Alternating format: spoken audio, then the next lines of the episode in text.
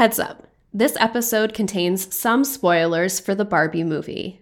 Hi, Clarkies! We couldn't resist dropping a special episode to talk Barbie, philosophy, and film. We hope you enjoy it.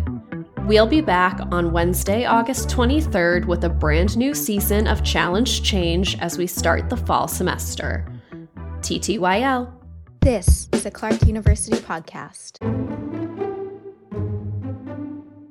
So, do you think when Barbie is in Barbie Land, does she have real emotions in the first place? So, when she goes to the real world, it's both a positive and a negative experience. Philosophers ask the question are emotions we experience in response to fiction or even emotions we feel in prop play, are they real emotions or not? Wiebke Deimling is a philosophy professor at Clark University. Her research includes 17th and 18th century philosophy and questions about emotions. On Friday morning, she went to the movie theater and caught one of the summer blockbusters Barbie. Hi, Barbie. Hi, Barbie. Hi, Barbie. Hi, Ken. Hi, Ken. Ruth Handler created Barbie, named after her daughter Barbara, to inspire little girls to become whatever they want to be. The first Barbie doll launched in 1959, and since then, Barbie has become an international icon, both loved and criticized. By all accounts, Barbie has been a smashing success at the box office. Why are we so drawn to the fictional world of Barbie Land? Wiebke, an early modernist, has a theory. Since I have a two year old, it seems yeah, fiction is really crucial to human nature. We engage in fiction because the real world is super hard to deal with. And I think, you know, that's a that's an interesting answer. I find that to be true when things are hard, sometimes fiction helps. Um, there's also that interesting layer to it in the Barbie movie because it's both Barbie is a fictional character in the film, but also it's about this prop that we use to make fictional worlds. I'm Melissa Hanson, a producer in Clark's communications office, and this is Challenge Change. An analysis of human nature continues in one of the film's early scenes. Barbie, clad in sparkles, throws a blowout dance party. It's the best day ever. But suddenly, she asks her fellow Barbies and the Kens Do you guys ever think about dying? Does being curious about morbidity and mortality say something about Barbie? So it's clearly the starting point for Barbie's journey. So that's when things start to go wrong in Barbie land. Sometimes make this joke that, what do people want to talk to a philosopher about on the plane? And it happened to me twice that within a very short conversation with the person sitting next to me, they asked me, well, you know, what, what, what do the people you study think about death? Western tradition, at least Epicurus, he says, no point thinking about it too much. If you're in life, death isn't here yet. And if you die, no point worrying about it anymore. So there's that question. The team at Mattel created a bubblegum pink and cheery landscape for Barbie and her friends. But is Barbie Land, where dancing and beach days reign supreme, all that much better than the real world? That reminded Wiebke of an exercise she uses with students. She introduces the experience machine, a thought experiment devised by American philosopher Robert Nozick. Imagine stepping into this machine, which will give you one perfect day after another, instead of life as we know it.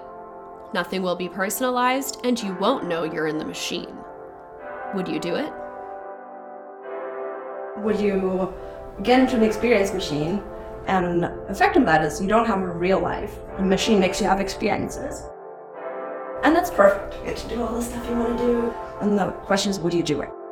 Students say, no, I wouldn't do this. Even if I didn't know that it was all fictional, I wouldn't, I wouldn't go ahead and go into the experience. Barbie considers a similar concept on her journey. This is when we meet Weird Barbie, played by Kate McKinnon.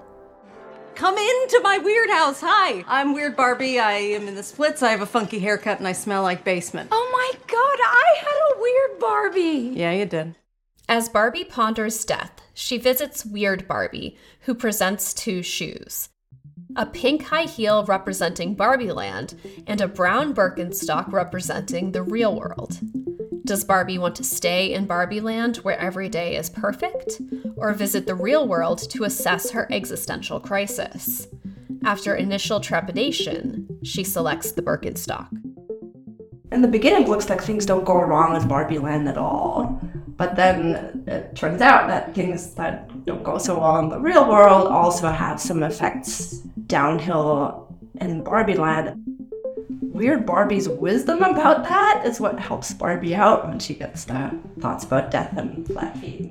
So the message there, I think, is this this kind of wisdom about how things go wrong in the world. That's it's a good thing maybe for weird Barbie that she was played with too roughly, and so now she knows how to get to the real world. Can Barbie this advice. So there's this this silver lining of, of the imperfections.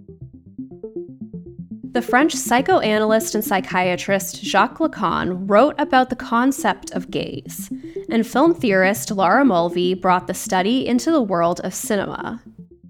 I think it does it does actually do a good job on showing how these gazes shape us, both for, for Ken and for, for Barbie. One thing that really struck me is just how performative gender is in Barbie Land. Yeah. So it's almost drag, right? Yes. uh, which which I thought was really great. Ken at least gets gets to see how performance masculinity in Barbie Land as it was originally, and then as it goes on, as Ken performs it as the patriarchy tells him to. But there's also um, then the gaze that we have in response to that. So being in this limited perspective also is very informative about the patriarchy. I think Barbie's really interesting to look at, uh, to, to understand that. And I think that maybe part of the takeaway is if we think about Barbie a lot, that can maybe help us find our identity or break out of it. Philosophy aside, what emotions did Barbie bring forth for Wiebke? Happy. some feelings of revenge. yes. Like, that's why I was laughing in the beginning, right? Seeing the Kens have no power. It's like a little bit of a revengeful feeling. no, it was a lot of fun. But also, um, maybe some worries about selling plastic. uh, but um, I, I very much enjoyed it. To learn more about philosophy at Clark, visit clarku.edu slash philosophy. Challenge Change is produced by Andrew Hart and Melissa Hanson for Clarky Land. Find other episodes wherever you listen to podcasts. One, two, three. Clark! So cool. I did have Barbies, and I had both 80s Barbies, which is you know, my age, and I also had my aunt's 60s Barbies. Oh, that's interesting. Yeah, I was a 90s kid, so my Barbies were very much very pink. And then um, when the Spice Girls were getting very popular in the 90s, I had the Barbie version of the Spice Girls, um, and those were my favorite.